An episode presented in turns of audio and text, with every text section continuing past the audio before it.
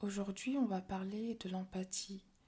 Alors, il y aura sûrement plusieurs lumières euh, sur le sujet parce que c'est euh, quelque chose que je trouve très intéressant. Je me documente beaucoup là-dessus. Et c'est également euh, une notion qui revient souvent dans les conversations avec les femmes almazes. Je vous mettrai le lien en description si vous souhaitez les écouter. Et de manière générale, on parle beaucoup d'empathie. Il faut être empathique, il faut avoir de l'empathie. Mais comment définir ce terme? Qu'est-ce que l'empathie? Alors, euh, j'ai plusieurs réflexions à vous partager sur le sujet, issues de mes premières euh, lectures. L'empathie, ce serait déjà cette capacité à écouter l'autre pour comprendre dans le respect le plus total et sans aucun jugement à son encontre. Cette capacité à se connecter à l'autre, mais surtout à vouloir se connecter. Et la notion de volonté, elle est importante parce que l'empathie, ça passe aussi par une démarche euh, sincère qui vient du cœur pour aller visiter le cœur de l'autre il y a un livre sur la CNV qui euh, développe euh, cette notion-là. L'empathie, c'est aussi percevoir, ressentir les émotions de l'autre, les émotions les plus profondes, essayer de capter le message que la personne essaye euh, de nous faire passer, le message qui parfois doit se comprendre au-delà des mots employés. Et euh, voilà, c'est quelque chose qu'on développe de manière constante. Et il y a plusieurs exercices qui permettent de développer son empathie. J'aimerais vous en partager euh, quelques-uns. Déjà, apprendre à se mettre en retrait et offrir toute son attention à l'autre. Apprendre à se mettre en retrait, c'est ne pas centrer la conversation autour de soi.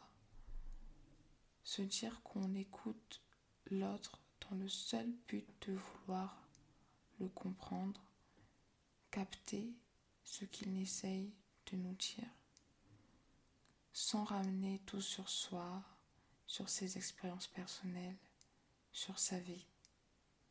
Ensuite, faire cet effort d'aller vers des personnes vers lesquelles euh, nous n'aurions pas forcément eu envie d'aller, des personnes euh, sur lesquelles nous pourrions avoir des préjugés. Essayer de faire un pas vers elles pour apprendre à les connaître et encore une fois mettre tous les préjugés de côté et penser l'autre comme un être humain avant tout. Donc se dire que même si cette personne me fait peur, je pense que je ne l'aime pas, elle est bizarre. Se dire que cette personne, c'est un être humain comme vous, et peut-être que toutes ces pensées négatives que vous avez sur elle ne sont que le fruit de votre imagination. Et en apprenant à la connaître, ce que vous allez découvrir sera peut-être beaucoup plus joyeux et euh, brillant que ce que vous ne pensiez.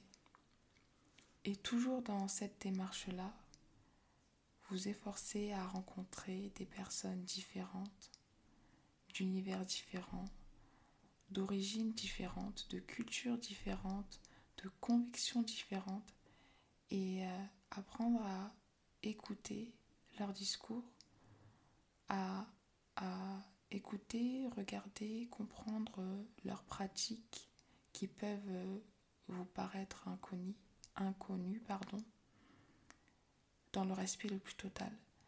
Et surtout, même si vous ne comprenez pas forcément une manière de faire, se dire que ce n'est pas parce que je ne comprends pas que cette pratique est mauvaise je n'ai peut-être juste pas la capacité intellectuelle pour euh, la comprendre, ou je n'ai peut-être juste pas les informations, les connaissances requises pour la comprendre.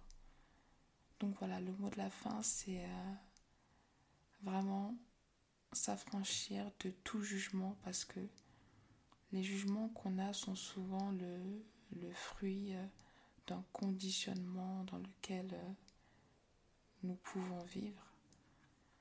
Donc voilà, encore une fois, s'affranchir de tout jugement et apprendre à comprendre pour euh, mieux répondre et développer son empathie.